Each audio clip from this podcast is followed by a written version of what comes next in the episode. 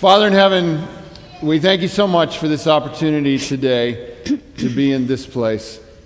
And uh, Lord, we're talking about our values and the value of family.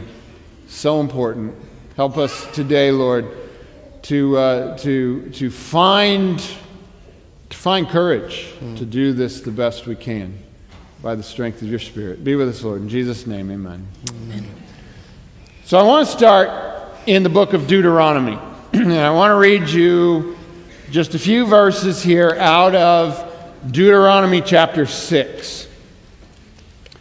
Deuteronomy chapter 6, verse 1 says, Now this is the commandment, and these are the statutes and judgments which the Lord your God has commanded to teach you, that you may observe them in the land which you are crossing over to possess, that you may fear the Lord your God to keep all his statutes and his commandments, which I command you, you and your son and your grandson, all the days of your life, and that your days may be prolonged.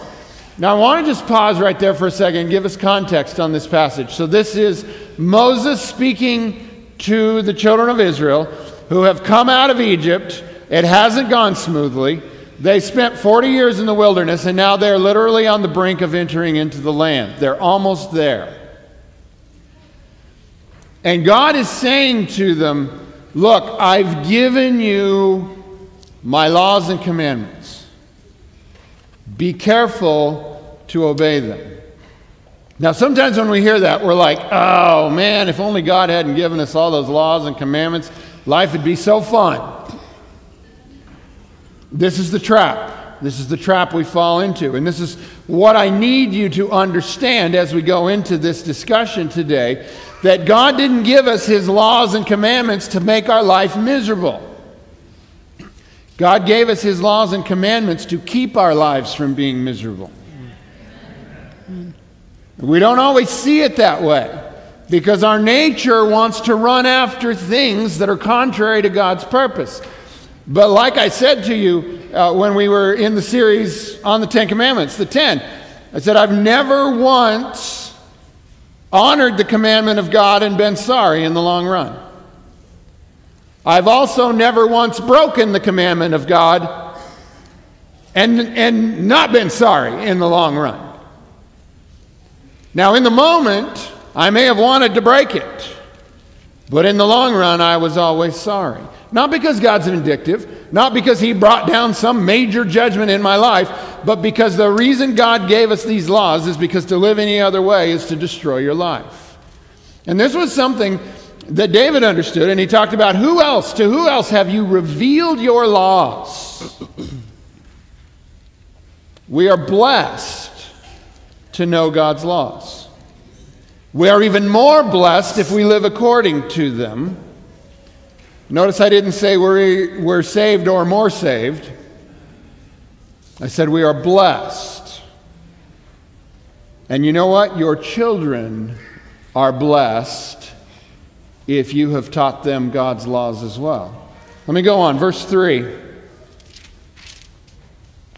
Therefore, hear, O Israel, and be careful to observe it, that it may be well with you, and that you may multiply greatly, as the Lord God of your fathers has promised you, a land flowing with milk and honey. So, the result of faithfulness and care to observe the laws is that it will go well and you will multiply greatly.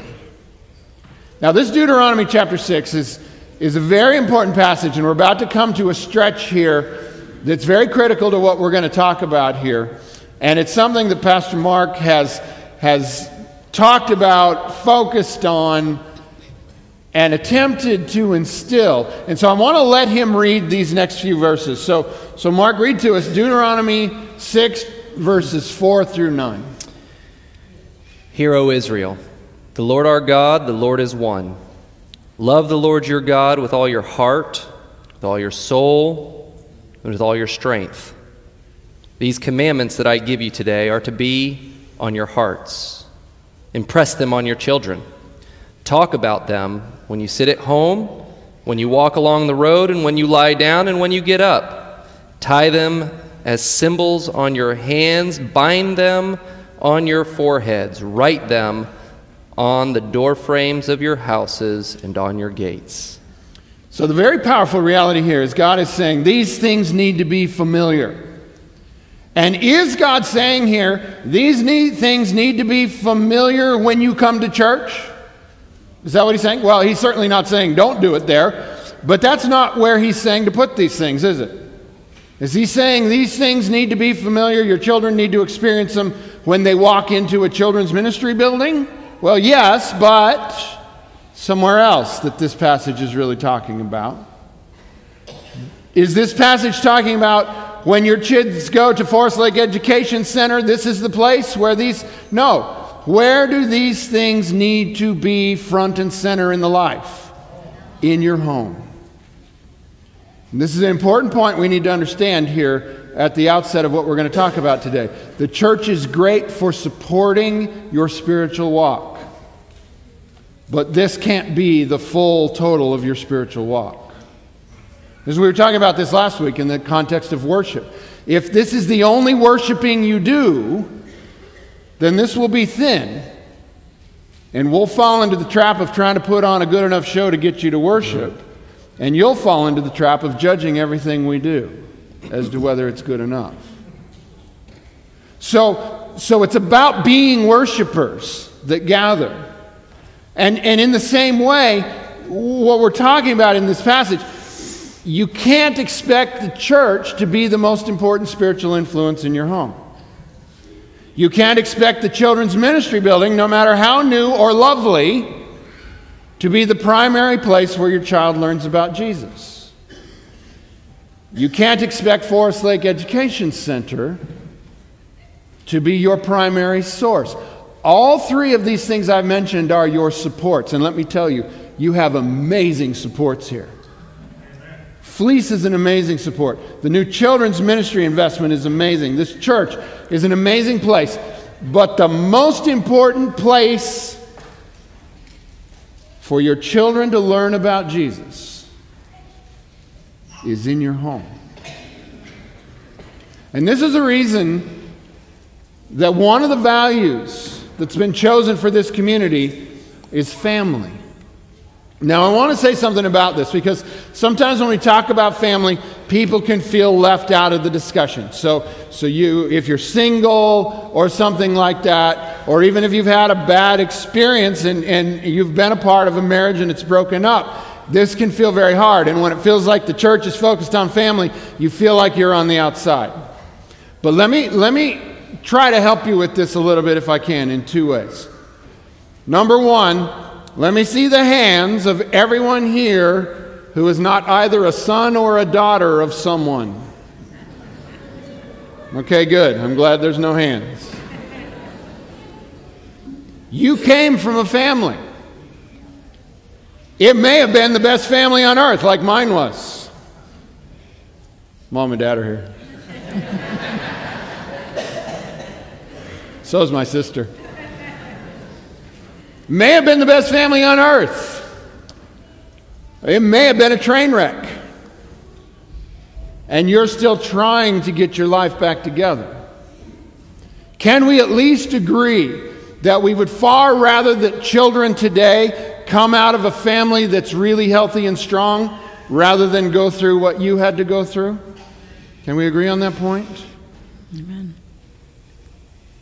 We're all invested in this, and it matters to all of us. And let me add a second point to that. Not everybody in this church is mom, dad with children.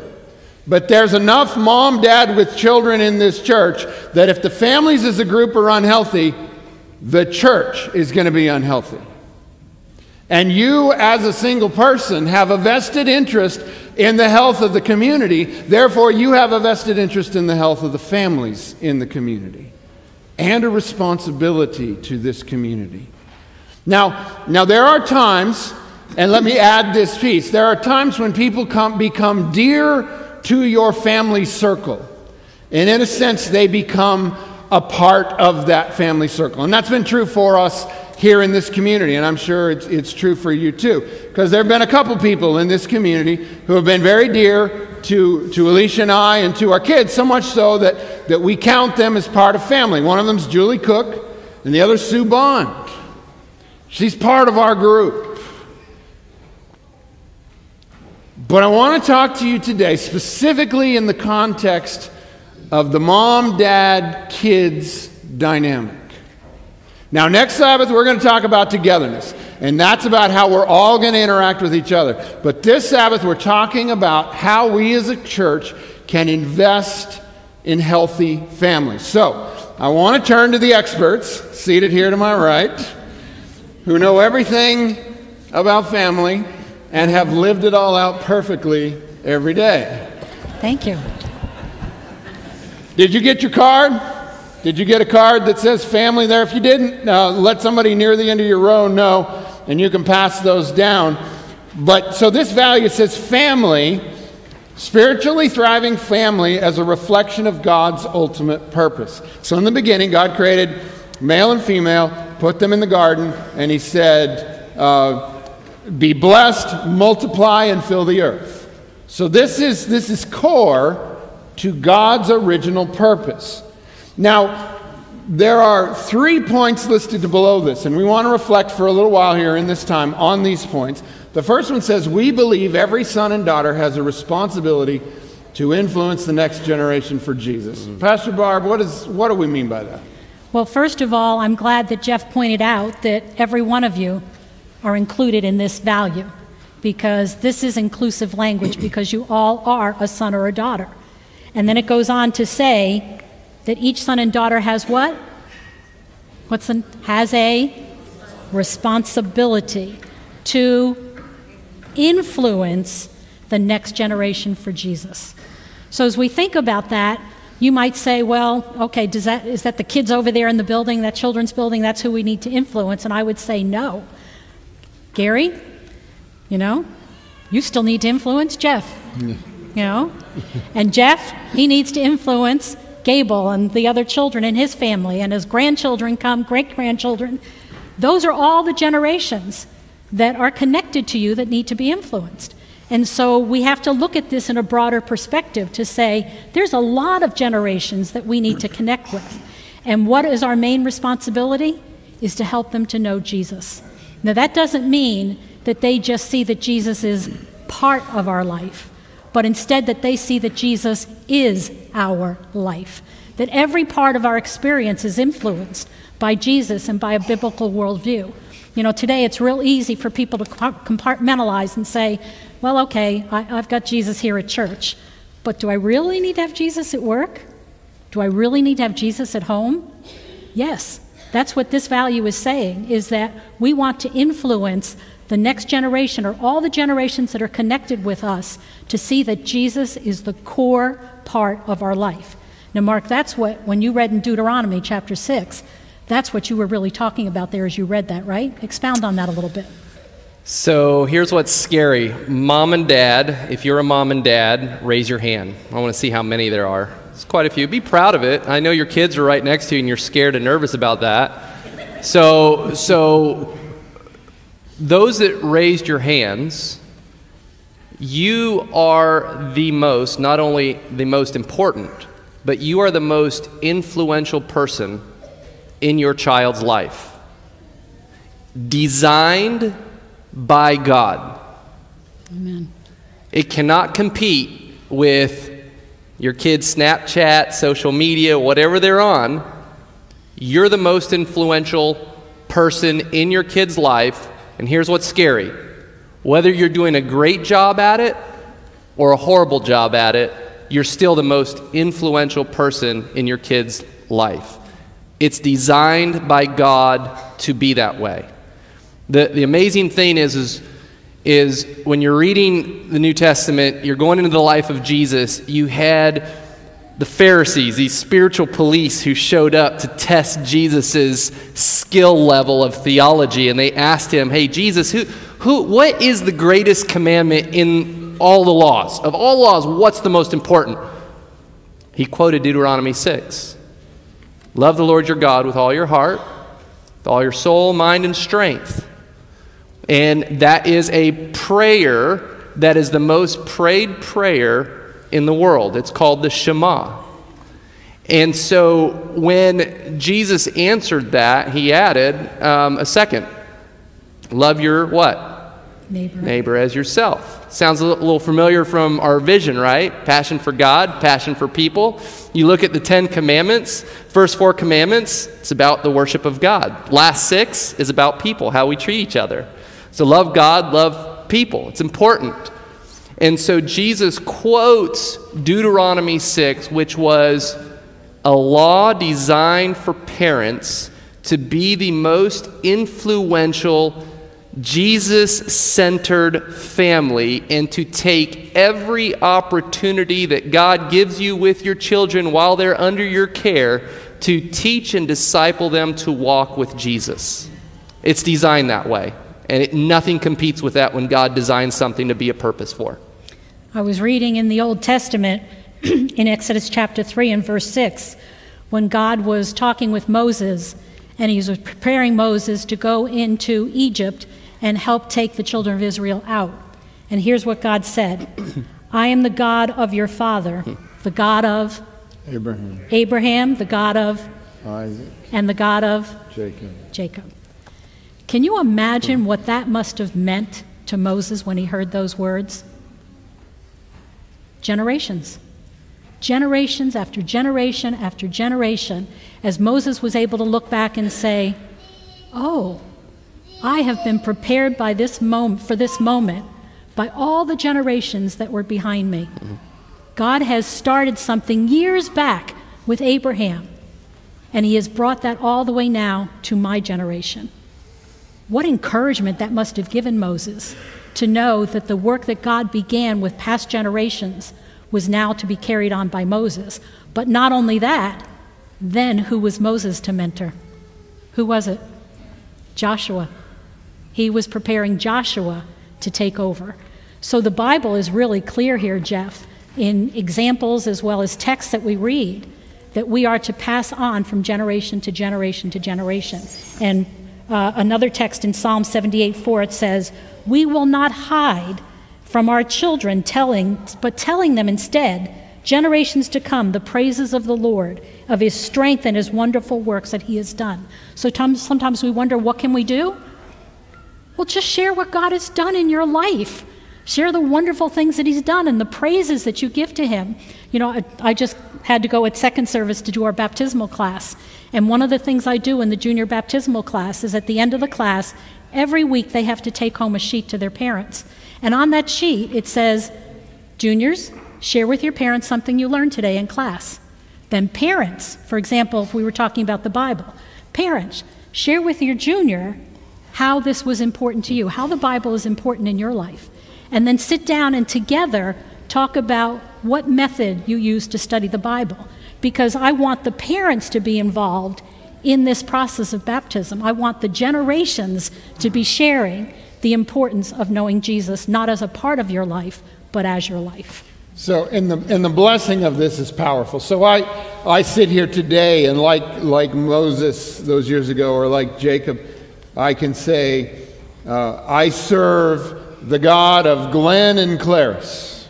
That's my paternal grandparents. Mm-hmm. And the God of Gary and Rachel. Or I can go the other way. I can say, I serve the God of, of W.T. and Blanche. That's my mom's parents.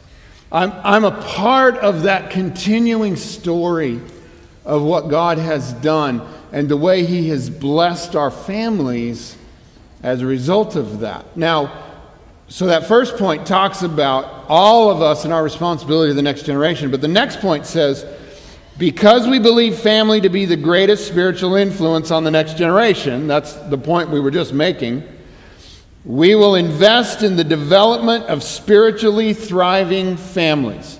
Now, there's two very important keys here. One is investment, and the second is this idea of spiritually thriving families. So, Pastor Mark, what is a spiritually thriving family? So, if you think back, or even now, you look around this room, and the people that you do life with, who do you do life with that look most like Jesus? I want you to think about who that person is. Are there people around you that look like Jesus? Are there married couples that look like Jesus? Are there families that look like Jesus? So when Deborah and I first got married, we always were trying to find couples that were 10, 20 years older than us to mentor us because they had life experience. And we would find those couples that we saw Jesus um, in their lives, in their families.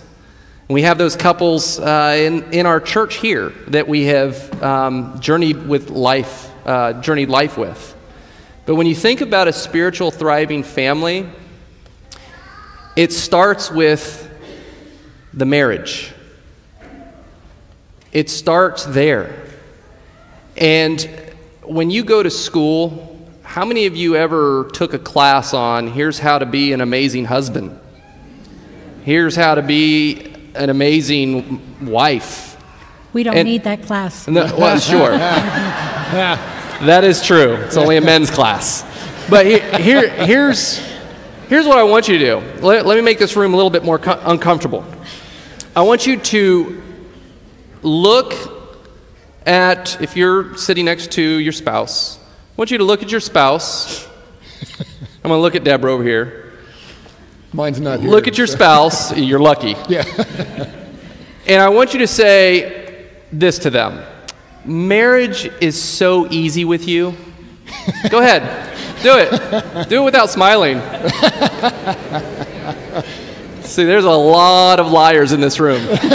So, so marriage is not easy.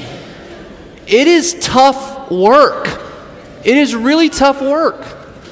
And if you're trying to do it without Jesus, it's even tougher. And so, the, the point of a spiritually thriving family, if Jesus Christ is not the focal point and it's not the intoxicating thing that surrounds your marriage, guess what your kids are going to be looking at? When mom and dad argue, when there's intense fellowship in the home, what are your kids looking at? And what are you representing in that intense state that you're in as a couple? And so I think it starts with mom and dad madly in love with Jesus and madly in love with each other. Without Jesus, you're just mad at each other, usually. And it's tough work without Jesus being in the center. But it starts with a thriving marriage. And, And- Mark, along with that, I would say that you were talking about couples and stress and difficulties that they could have. And um, one of the things that also helps in the home is when couples are open to showing their children what forgiveness looks like. Yes? You know, because um, you know, now I can speak to my husband. He's up in the balcony there. My husband is the most wonderful person at being the first to go and say, I'm sorry. Will you forgive me? And Lauren learned that early on from him. So, so children, He gets lots of chances. yes, he does, and he will testify to that. Um, but, you know, so when couples are thriving spiritually, it's all these elements that make a difference. It's not that you're perfect, it's that, that you know how to say, I'm sorry, and let's do over. You're, you're my hero, Les. De- Deborah is a lot like you. She's the I'm sorry.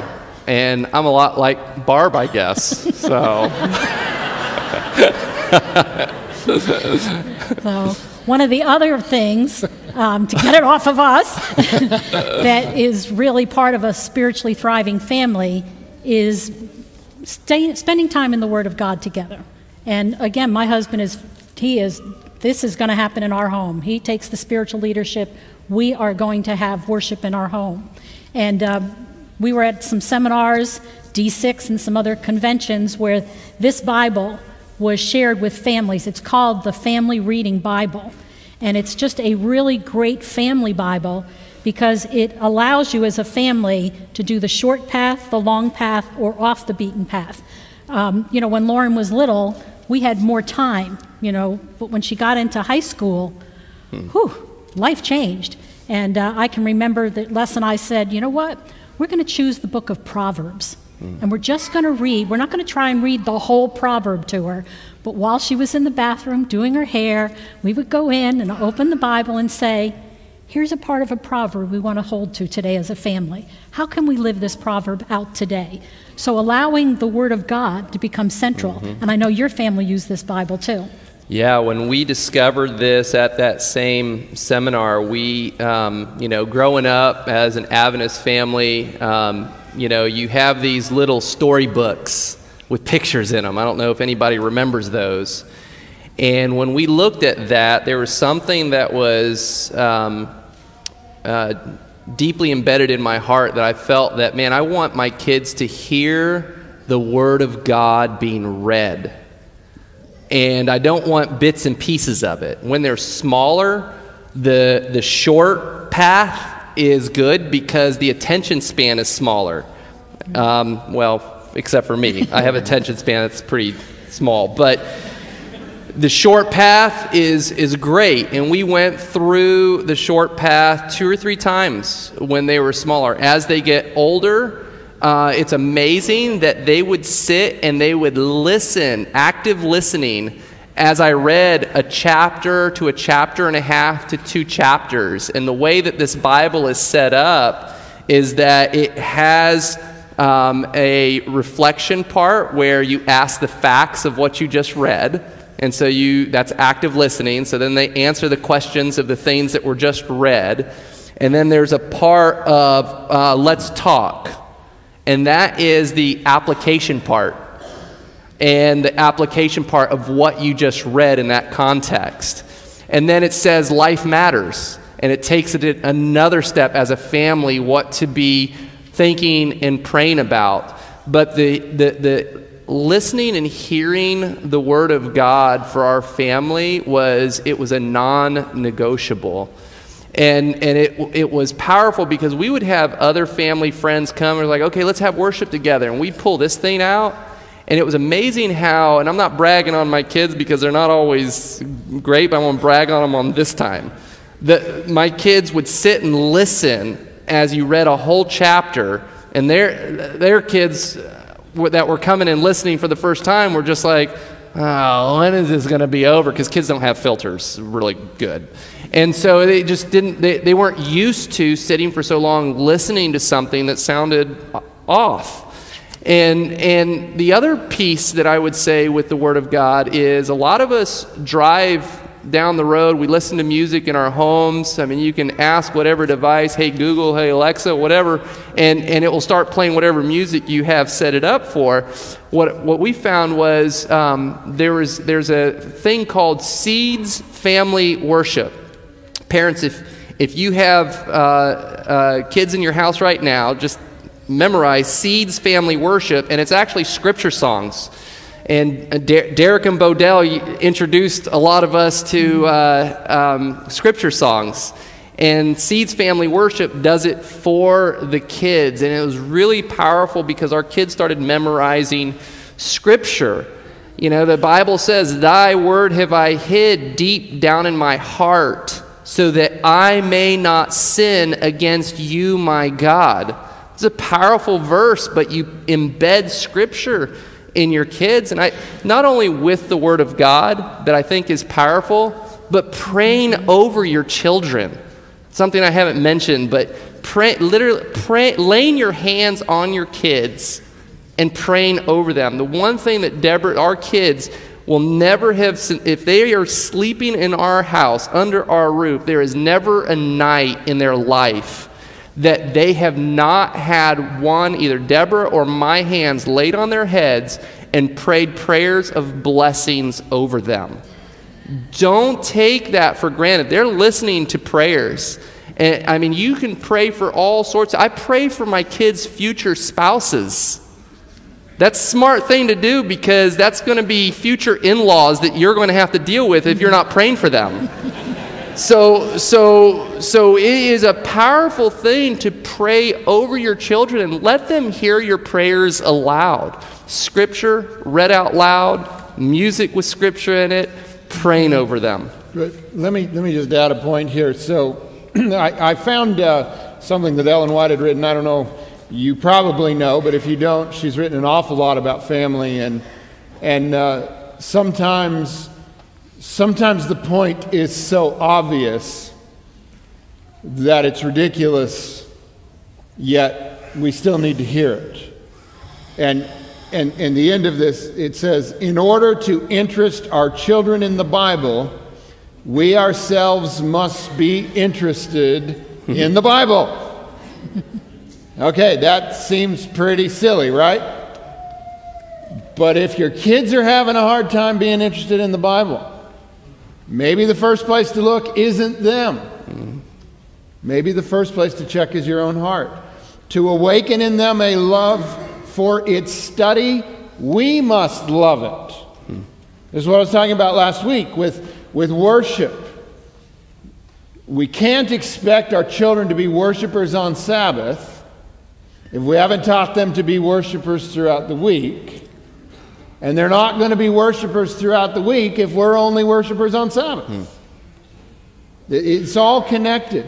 Our instruction to them will have only the weight of influence given it by our own example and spirit.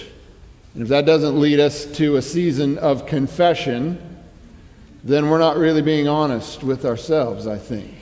Because I can now think of many times where the example I have given is the opposite of what I want in their lives. But they're not going to love this if you haven't learned to love it.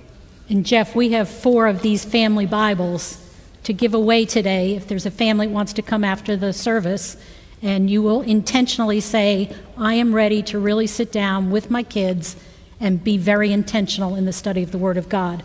We want you to have this Bible, so please come and see us. Okay, so we got to keep moving here. We could obviously do this for about two hours and because they're amazing, but we can't do that. But I do want to touch on this last point here. The journey of a Christ centered marriage can be difficult. Therefore, we support the influence of Christ in every family. What are we getting out there, and what are some of the supports?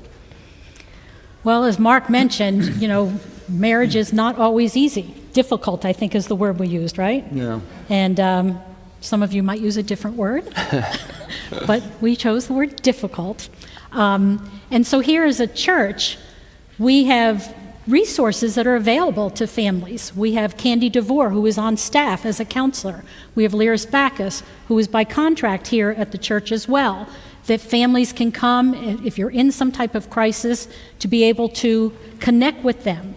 Um, we also have a marriage seminar that's run in the spring. Jim and Mignon Waller. Um, Les and I went to that about a year, year and a half ago. It was wonderful because it refreshed for us ideas about our marriage, things that you forget. You know, you just get into a routine and you forget things that you can do. And it just really helped us as a couple uh, realize, hey, here's something we could do today that just can enhance our marriage. And, um, you know, we were talking earlier about when couples get into to difficulty, the one thing I think we really want you to know as a church family is we do not want you to suffer alone.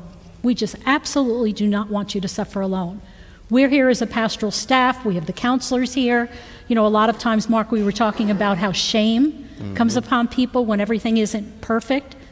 No, that's not what God wants for us. He doesn't want us to live under shame. He wants us to live under His love, under His care, and to know that there's healing and restoration. Wouldn't you say? Yeah, I would say that the single greatest lie that, the Sat- that Satan poses on your mind is that when your family is going through a tough time, when your marriage is on the rocks, when your kids start to go crazy on you, and the first thing that you start to think is, oh, what will people think of us? And you start thinking that, believing the lie that Satan is putting in your head and that is shame. What are others going to think? So, the body of Christ, as described by Paul, says that if one part of the body hurts, the rest of it should hurt with it. Does that make sense? Have you ever had a paper cut? Let me just, real quick, just, this is off script. Gable, come here. Just come here for a second. I just thought about this, but Gable, I'm going to just, uh, I want your pinky. Okay. That's a small part of his body. Okay? Now, I got teeth. And so if I were to clamp down uh-huh. on that, like a pit bull, just, uh-huh. and, and just right there on the pinky, just clamp down, do you think that Gable's body is going to feel that pain? Every nerve ending in his body is going to tell him, ouch! It's going to hurt, right? Wouldn't it be beautiful if we knew that when struggle happens, and we know it does, it's inevitable, we live in a sinful world.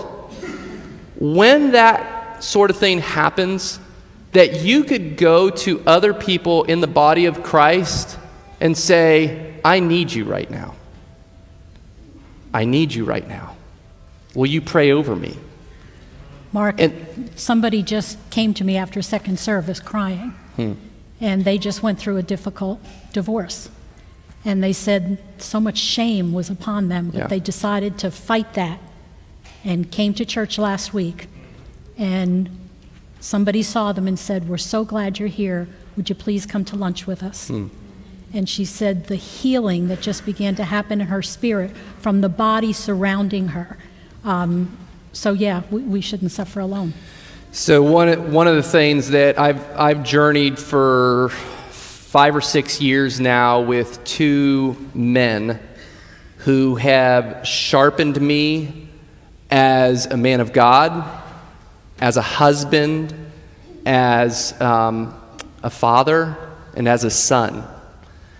And uh, these are gentlemen who we have had really tough, transparent conversations and through transitions of life. And I would say that um, the trick of this shame thing is you think that you have to do it alone. And having those men in my life has, has been very powerful. And I, I could not be who I am without them, and I have a long way to go. There is small groups that are being developed all the time. Pastor Julie is going to be blowing this church up with small groups. and I would say start praying about your small group. Start praying about who's in that small group. That you will be able to bless them, they will be able to bless you because you guys can become the glue when disaster happens around that uh, family. So please, in, in this area, shame is a tricky, slippery slope but you should never be isolated and you should never be alone in the body of Christ.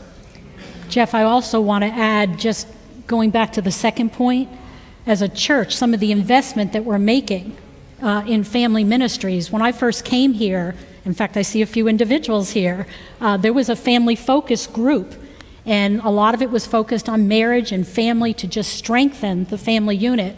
Um, but over the years, that kind of disappeared and life got busy, kids got busy, all kinds of things that happen. And in mid uh, 2005, um, everything here was just growing. The children's ministry, everything was really developing. But I had a real ache in my heart because I could see that mm-hmm. families were being bombarded by so many things, which affects marriages. You know, when you get kids in school and they're being pulled here and pulled there, um, Tracy Mastrapa, who was a teacher at Fleece, came on with us, and we began to develop the family ministry uh, aspect again of this church because we wanted to help families because we saw that there were some things that were missing. One was we wanted to help educate them in areas of need.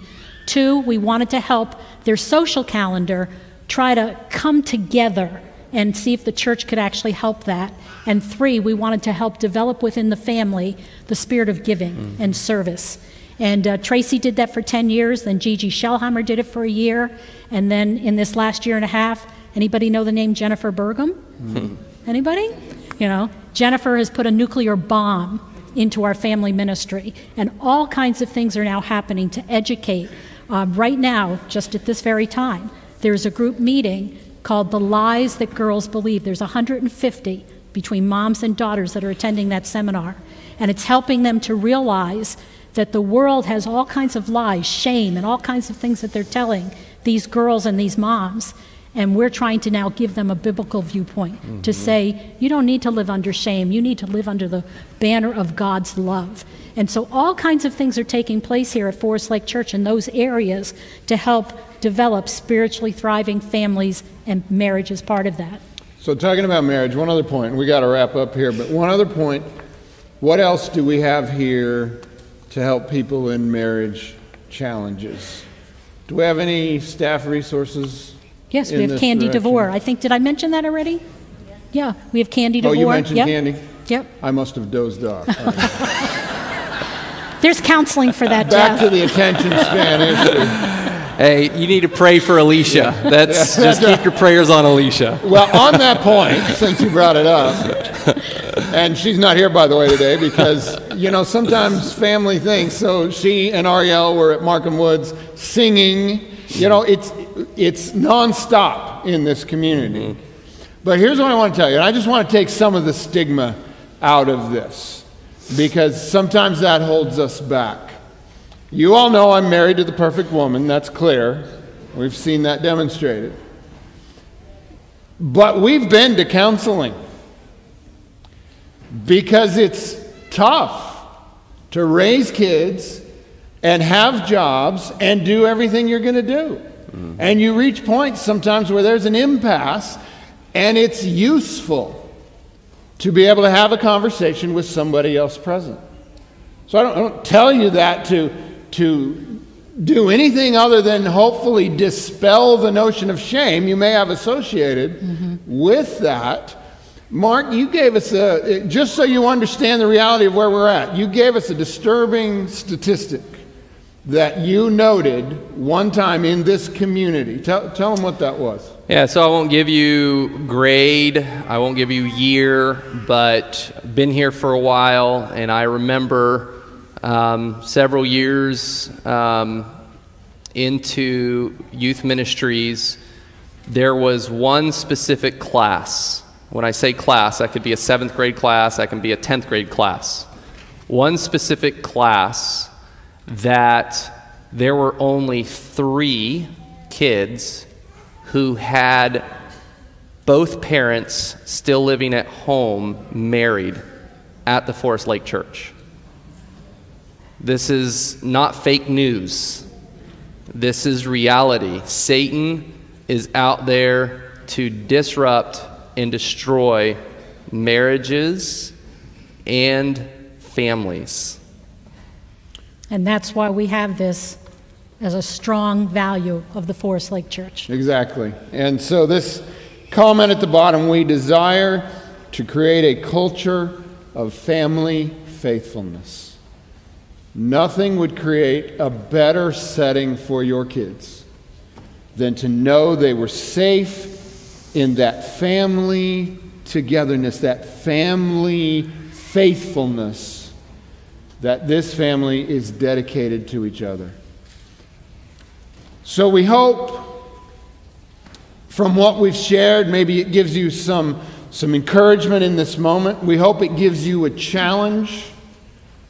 We have a song that we want to sing as we close today that's centered on what really is the key. And it's you know, you're going to hear this song and you're going to think, well, that's kind of a silly song. Yeah, it's a silly song containing the most important message you could ever learn the key to good living.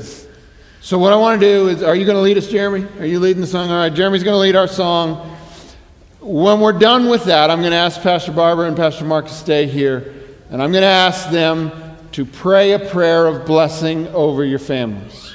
And if you're with your spouse or with your kids, when they're praying, I want hand holding here, all right? Hand holding in church is allowed. And I want hands laid on the little ones. It's, it's nice on dedication day when the pastors come and lay hands on your kids. That's one day. As Pastor Mark said, you do it every day. So we're going to sing about what matters, and then they're going to pray blessing, and then we're going to go out and live this.